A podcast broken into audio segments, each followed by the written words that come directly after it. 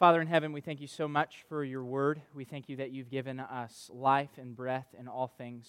And Lord, we hope that tonight, as we open up your word, that you would speak to us, that you would speak clearly to us, that we would have eyes to see what you have to say to us. And even more than that, God, that our, our hearts would be softened um, by your spirit and we would respond. We would respond well. Um, there are some challenging words for us, I think, in the book of James. And so, Lord, I pray that you would use your word to do its work in our hearts. In Jesus' name, amen. All right. So, what do you think faith is? What is faith? What do you think faith is? Sai? The future? Faith is the future. No. Faith. The faith. It's okay. I'll forgive you. Is this future? Are you sticking with that or beliefs? Okay, I'll take it. I like it. Faith. What is faith? Trust. Okay, I like it. What is faith? It's interesting how these words that we throw around all the time are so difficult to define, aren't they? It's, it's interesting, yeah? Believing in something without knowing all the facts? Okay.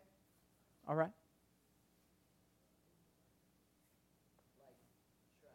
Trust. Okay. Okay. Yeah. Yeah. Trust. That's good. I love um, when, when thinking of things that are hard to understand. I love imagery. I love pictures. I love um, metaphors and things like that. I think they're really helpful. And so imagine yourself hanging from the edge of a cliff, and nobody you can see can pick you up. And like you could die any second because, you know, you weigh a lot. So it's hard to hold yourself up. But imagine yourself hanging on a cliff and yet being confident that somebody will save you, even though you don't know when it's going to happen and you don't know how it's going to happen. That would be having faith.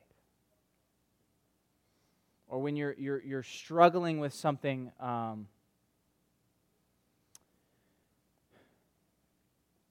and as you're struggling with something, there's always a, like a person that you go to, and you kind of cling to that person to comfort you, to give you peace, but then also to like help you deal with the situation, right? Sometimes that person that we cling to when we're in a difficult situation might be telling us like to stop doing something or might have like a hard word for us. And and in that way we would cling to that person and we would have faith in that person as we cling to them, right? We already heard trust, right? To have trust and rely on somebody is to have faith. But then also faith is not just I, I think we, we think of faith as something that's like more passive, right? There's not much that I have to do, it's all kind of up here or here. But I also like to think of faith as focus, right? And so if, if we were to have faith in God, that means we would have undivided focus, and all of our attention would be on Him and on, on the King of Kings and on the Lord of Lords. And so if we were to say we had faith in Jesus, we would say, Oh, I'm clinging to Jesus. I'm trusting in Jesus. I'm focused on Jesus. I'm confident in Jesus. There's all of these different ways that we can kind of throw other words in there and describe the multifaceted faith that we have. Faith is kind of like a diamond, and we can turn it over and over and over and see the different aspects of it. And yet, faith, even though it's complicated, right, because we as um, Christians are, are, called to have faith, and, and to be honest, something quite incredibly huge, something beyond our understanding, a God who created the universe who spoke it into existence. And so we're called to have faith and confidence and belief in Him. And kind of like what Olivia said, like we can't fully describe Him in all that He is because He is so complex and so great and so set apart and different from us. And so, even though faith is this complex thing, because of who we have faith in, it's as simple as belief. And so, why? I'm going to shut this door. Hold on. It's always weird talking and then hearing somebody else talking, like, oh, what is he saying? Um, why is it that when we think of faith, we typically only think of belief, trust? Why is it that when we think of faith, we don't, we don't think of action? We don't think of actually doing something. We just think of things that happen, again, up here and down here. one of the ways that I like to think of faith, especially as, as it relates to Jesus, is um, faith is almost like an obsession. And the reason why I say faith is like an obsession is because a faith in God, a faith in Jesus, consumes us. A biblical faith, faith as it's described in the Bible, not in the dictionary, not your friend, not your parents, although you know they might give great definitions for faith. Faith as the Bible describes it, right? This book, we believe, Christians believe, if you are a Christian, this book is our authority. What we believe is that God has spoken and that there's no error in this book. If God said it, it's correct. If we see or think something's wrong here, typically that's, that's our eyes that need to be adjusted, not the word that needs to be adjusted. But if we believe that this is, is the final authority and that this book is genuinely just powerful, then when it comes to faith and the things of faith, we need to have our attention toward the book to see what the Bible has to say about it. Because the Bible says and frames faith in this way that is very different than the way that we frame faith today. You and I, we typically think of faith as this mental exercise, right? I believe in something, right? I, I, I think that something is true, right? That if we would say, I have faith in Jesus, it's like, oh, yeah, well, I believe that he existed. I think that he's true. I think that what Jesus did is like fact, it's not fiction, it's, it's, it's truth. And yet, the way James is going to describe faith for us tonight, it's going to be a completely different picture than just it happened or Jesus is real.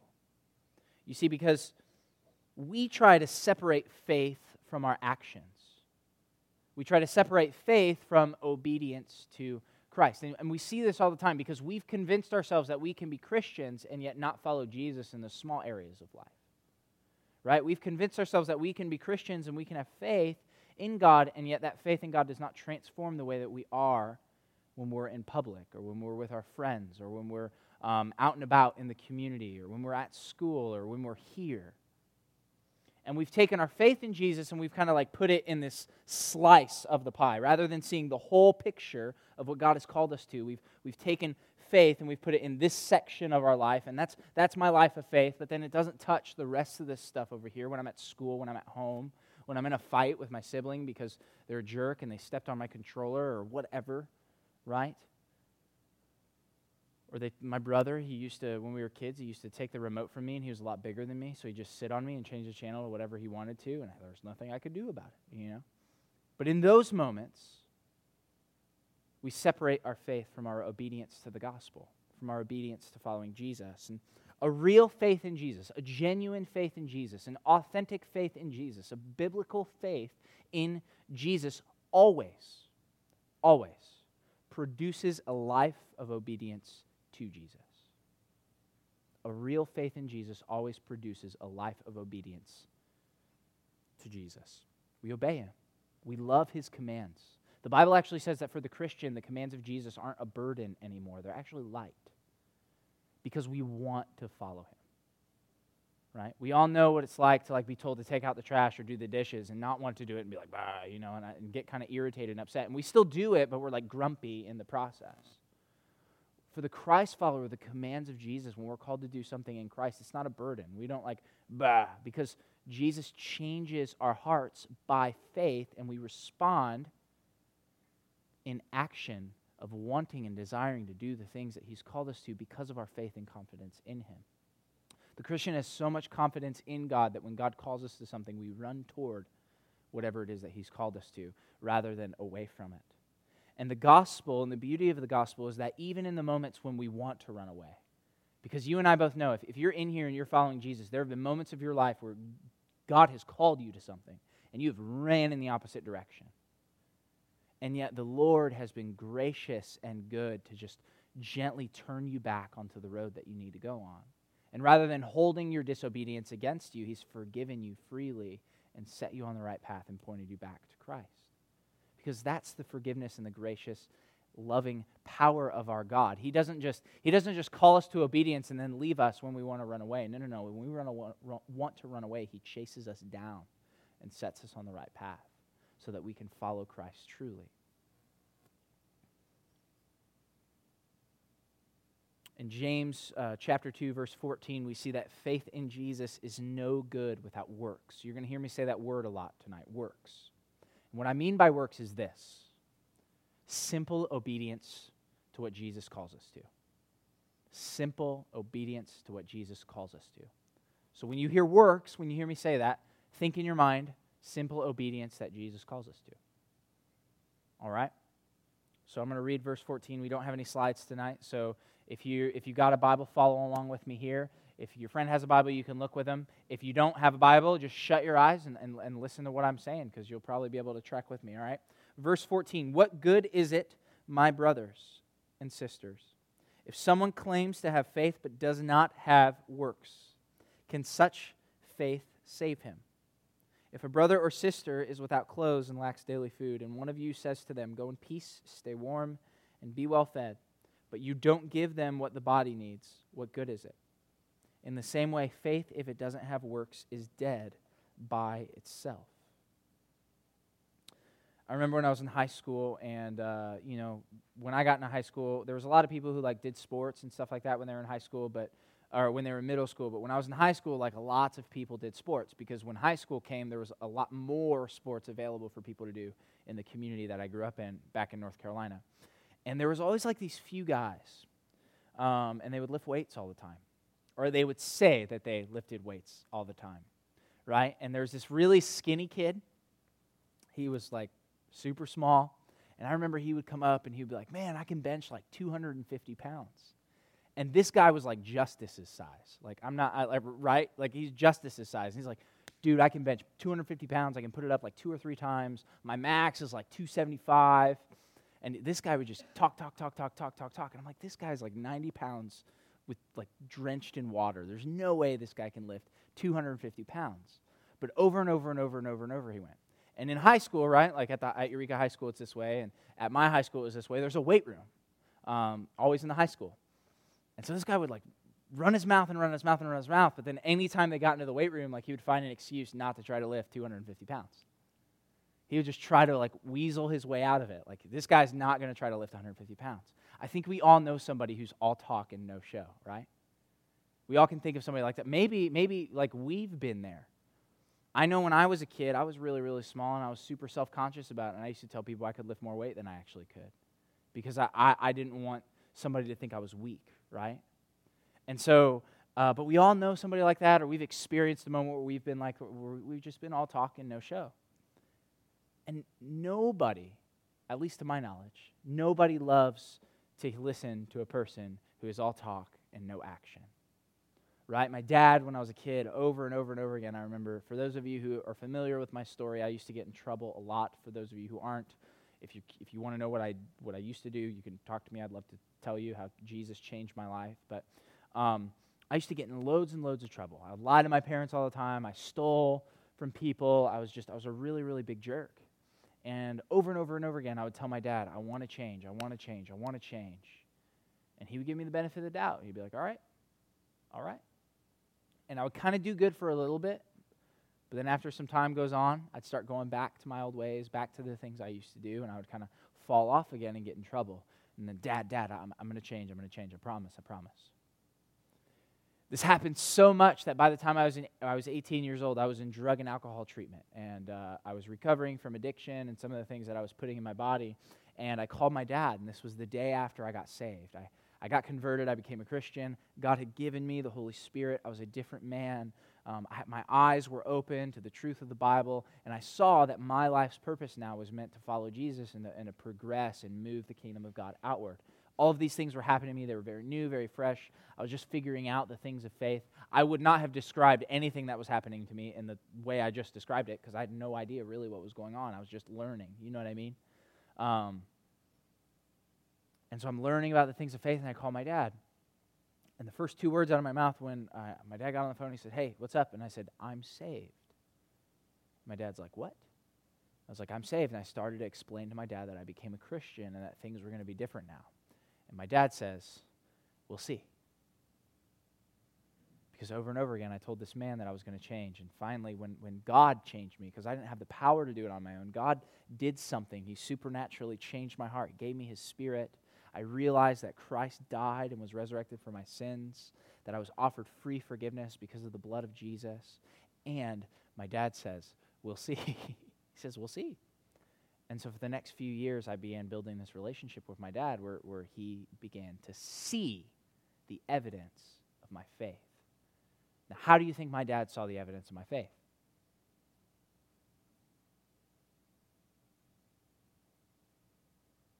I did stuff.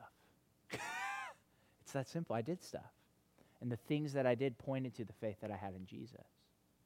And my dad, the interesting thing about my dad, my dad, ever since I became a Christian, he's lived hundreds of miles away. When I got saved, my dad lived in um, LA, and then he moved to Chicago for about two years. Then he moved out to New Jersey for about a year, and then now he's in Charlotte, North Carolina, where I'm from.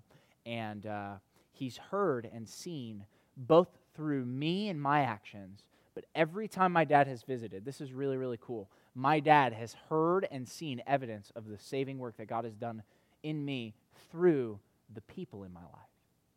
It's been always fascinating to me anytime my parents come to visit me that when they're around people that know me, especially at church on Sunday mornings, um, they have heard nothing but what God has done in me and through me, and that points them to Jesus. Why? Because of actions.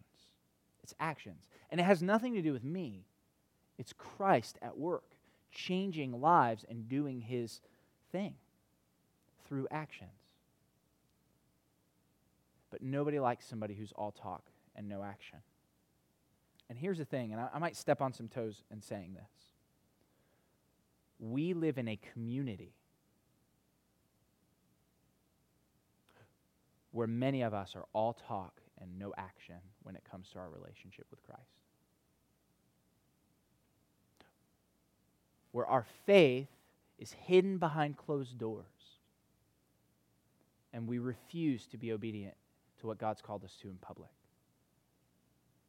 Now, this is unheard of in the New Testament.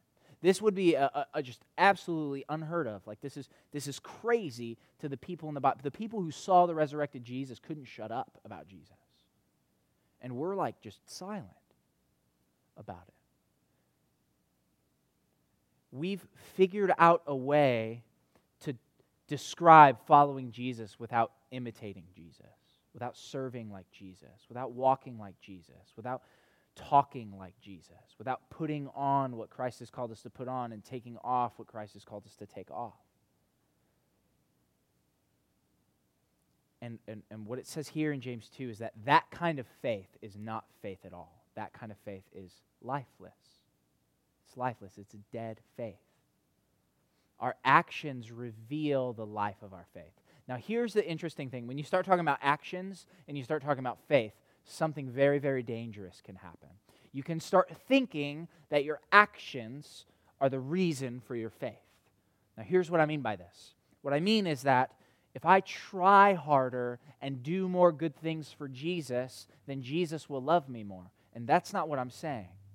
What I'm saying is if Christ has genuinely, supernaturally changed the position of your heart from a rebellious sinner to a loved son and daughter, if God has changed your heart from an enemy to a son, if God has changed your heart from somebody living in sin to somebody walking in righteousness, if God has changed your heart from somebody who is against God to somebody who is with God, if God has genuinely changed your heart to be a Christ follower, it's going to naturally or supernaturally produce a life of works, simple obedience to the commands of Jesus.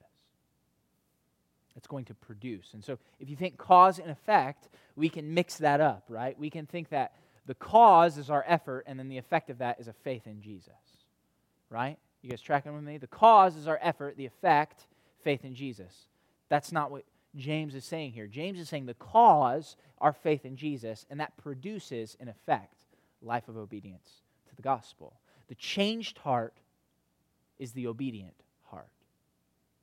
I'm also not saying, which we can go to this extreme if we talk about these things, that your life is going to be perfect. Your life's not going to be perfect. My life's not perfect. There are days when I get up out of bed and I run away from God. And it's the grace of Jesus that calls me back to God and gives me the heart to take steps of obedience again. But faith in Jesus is not any good without works. Our actions reveal the life of our faith. And let's, like, what good is a lifeless faith? James is giving us an example of, of basically two people who, or two people. One person came and was in need. They didn't have any food, they were hungry, they were thirsty, they needed clothes. And this person says, Peace be with you. Be well. Be well fed. Like, have a good. This is like the perfect, like, culturally. Uh, this is very similar to somebody saying, Man, man, I'm really, really struggling with this, or I need some place to stay. And then the Christian saying, Oh, I'll pray for you. Like, I'll pray for you. I'm not, I'm not going to do anything about it, but I'll pray for you. Right? If a brother or sister without, is without clothes and lacks daily food, and one of you says, Go in peace, stay warm, and be well fed, like, I'll pray for you. I wish you really good things, but you do nothing. James is like, What good is that? And so he says, like, a genuine faith in Jesus is going to produce somebody who's going to want to engage in that situation and do something about it and see that person restored, see that person fed, see that person get a place to stay. A, a, a person who loves Jesus is going to serve like Jesus. And in this situation, they would respond by meeting the needs of this person. But then he, he goes on in verse 18, and we see that faith in Jesus is seen through obedience, right? So faith without obedience is no good. But then you can't even see somebody's faith unless they obey what Jesus has called them to.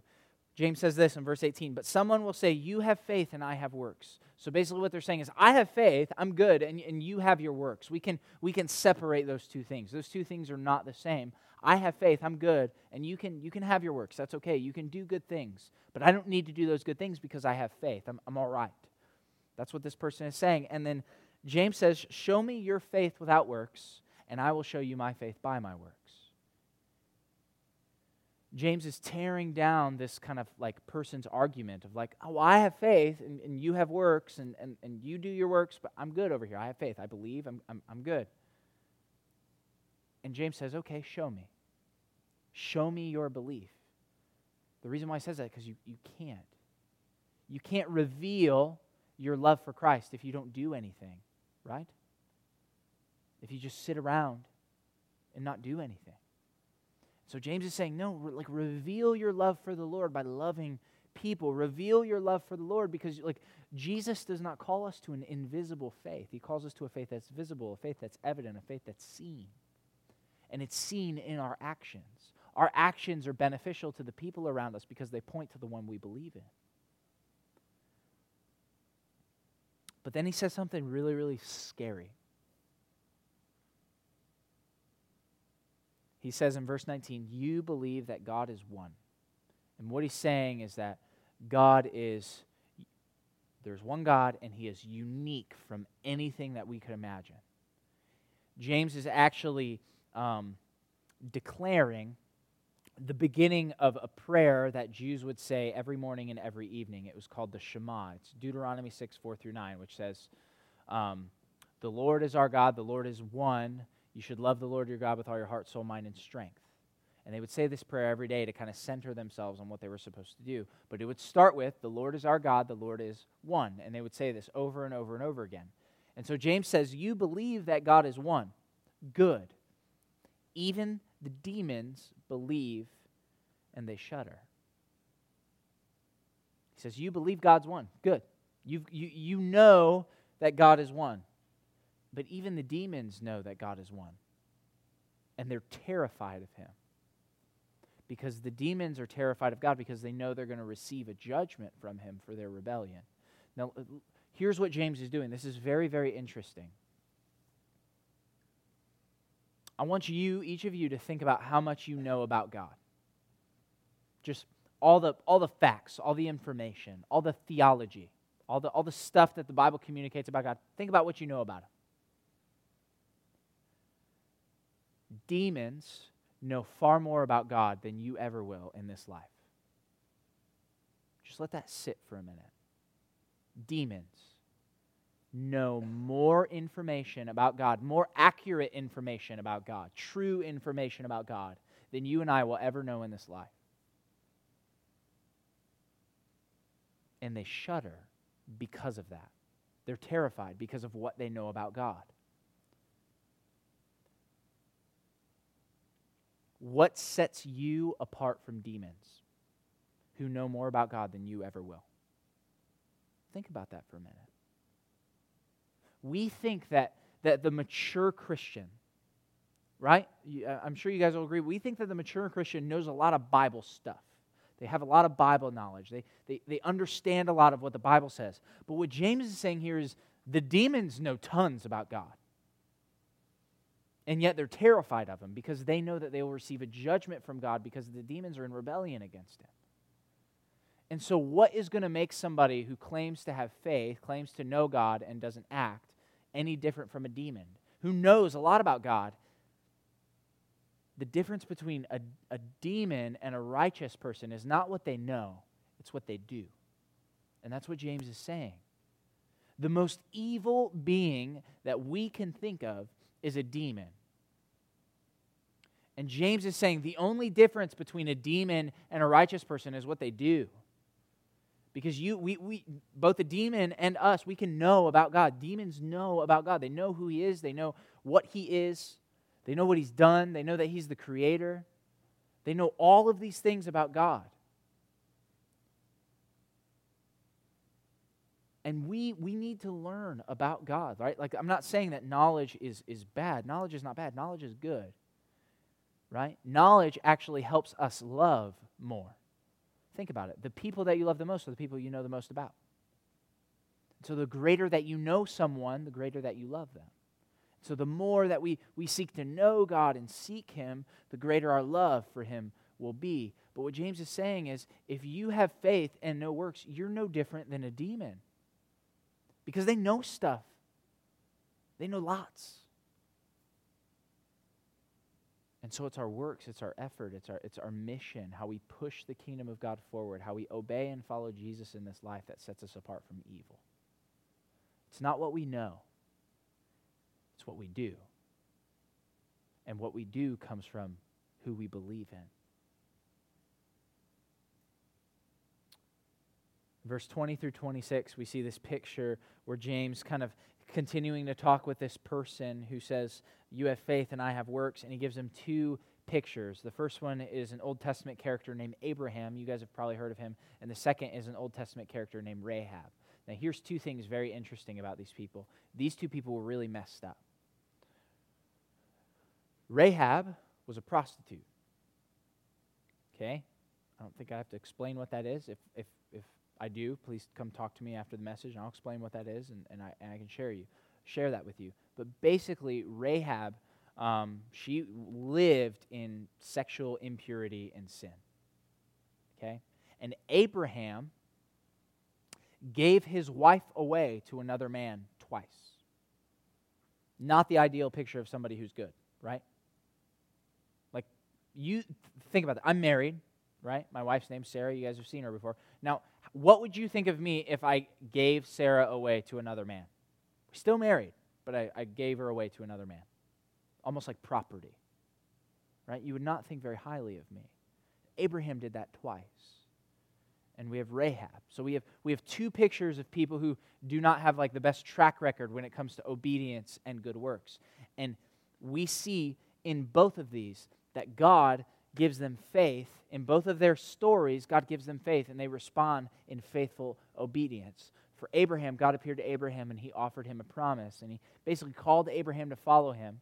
And that if, if Abraham followed him, God would bless him and God would use Abraham's family line to save the world.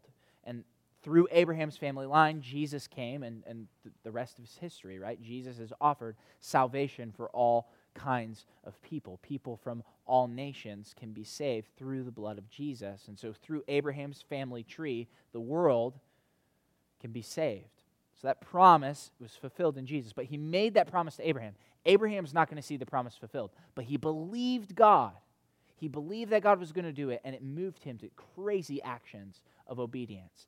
One extreme to where he almost like sacrificed his son because God tested his faith and called Abraham to like sacrifice his son, which was a picture of this promise.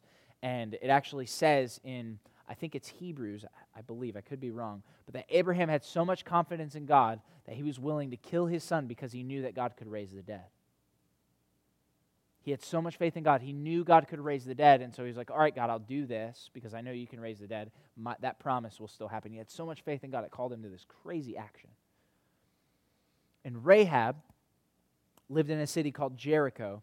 And if you've read Joshua 6, you know that there was an army that marched around the city of Jericho seven times and after the, for uh, seven times for 7 days. So they would march around the city seven times and then go away to their camp and then do it again and then go away to the camp. And then on the seventh day that they did it, they shouted a loud, loud cry. The army blew trumpets and the walls of Jericho fell miraculously. But before that, the army of Israel sent two spies into the city of Jericho to like scout it and check it out. And these two spies, they, they got found out, the, the people in the city knew that they were there. And so the king of the city sent like soldiers to go find these spies that were in the city. And Rahab, the prostitute, knew who the spies were. They, they, she knew that they were Jews. She knew that they represented the people of God. And so she grabbed him, she brought him into their house, and she hid him from these soldiers. These soldiers even came to her house, and she lied to them and sent them away in another direction so that she could, like, send them this way and then let the spies go out the back door and get back safely. And she did this because she knew and believed that God was going to destroy the city. She had faith that God was going to destroy the city, the army of Israel was going to come in, and God was going to carry out his promise to the Jews to set them up and give them the kingdom of the promised land, which Jericho was the first city that they conquered in that military campaign to take the promised land in Joshua 6. And so Rahab has this incredible act of faith. She rebelled against the armies of Jericho for the sake of these two spies, and we see Abraham respond as he desires to sacrifice his son because he believed what God was going to do, that God was going to still carry out his promise. He could raise the dead, God was going to make it happen. Those are two very, very interesting and like weird and peculiar stories. But James is using these to argue that their faith changed their actions, it changed their life. Their life looked different. They, they were not the same people once they encountered the God of the universe. And so I just I want to ask you and I want you to think about this. You say you have faith. If you say that you have faith, if you say that you believe in the gospel, if you say that you believe Jesus, what would you do if I came to you and said, Show me? Prove it. And that's what James is calling us to. And the interesting thing about this letter is this letter sets up the rest, this, this portion of this letter sets up the rest of the portion because James is actually going to show us how we show our faith and how we walk in maturity in light of that faith. But before he did that, he had to show us that apart from works, our faith is useless, our faith is dead. And he ends this section by saying this For just as the body without the spirit is dead, so also faith without works is dead. That word for spirit is breath. It's like breath. The body without breath is dead, right? If, if you if I you came over here and I was not breathing, I would be what? I'd be dead, like super dead, like deader than dead, right? If I'm not breathing, I'm dead. And so, just like the body is dead without breath, our faith is dead without works. Simple obedience to the commands of Jesus. And so, think about how your body cannot survive without breath. Your faith does not thrive, it doesn't live without works. Works are the life breath of your faith. They're the evidence of your faith. They're the way that your faith goes out. Just like our breath goes out of our body, faith produces and pushes out of our lives in works. Simple obedience to Jesus. Just like we push breath out to show that we're alive, we push works out to show that we are alive in Christ. We need both faith and works. We can't separate these things. We can't just say, I believe and not do, but we also can't just do a bunch of good stuff apart from belief.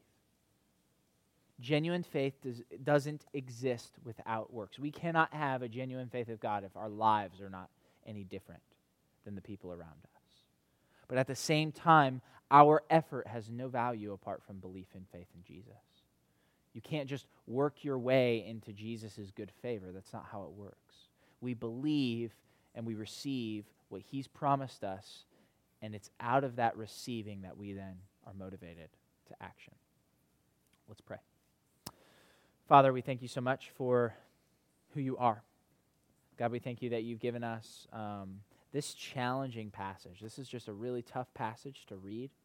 Um, I know for me, it exposes a lot of sin in my own heart, areas that I'm, I'm not acting in, areas that I'm fearful to act in. And so I pray, God, that we would be comforted, that we would remember that um, Jesus helps us in our effort, God, that we do not work alone, but we seek to follow Jesus under the power of the Spirit. And so we thank you, God, that you've given us your Spirit to help us be obedient to what you've called us to. And so obedience is possible. We can because Christ has accomplished it all. And so, God, I pray that as we seek to be obedient to what you've called us to, we would cling to Christ, that we would have a faith that produces works, that we would have so much confidence and love for Christ that it would um, be seen so clearly to those around us. It's in Jesus' name we pray. Amen.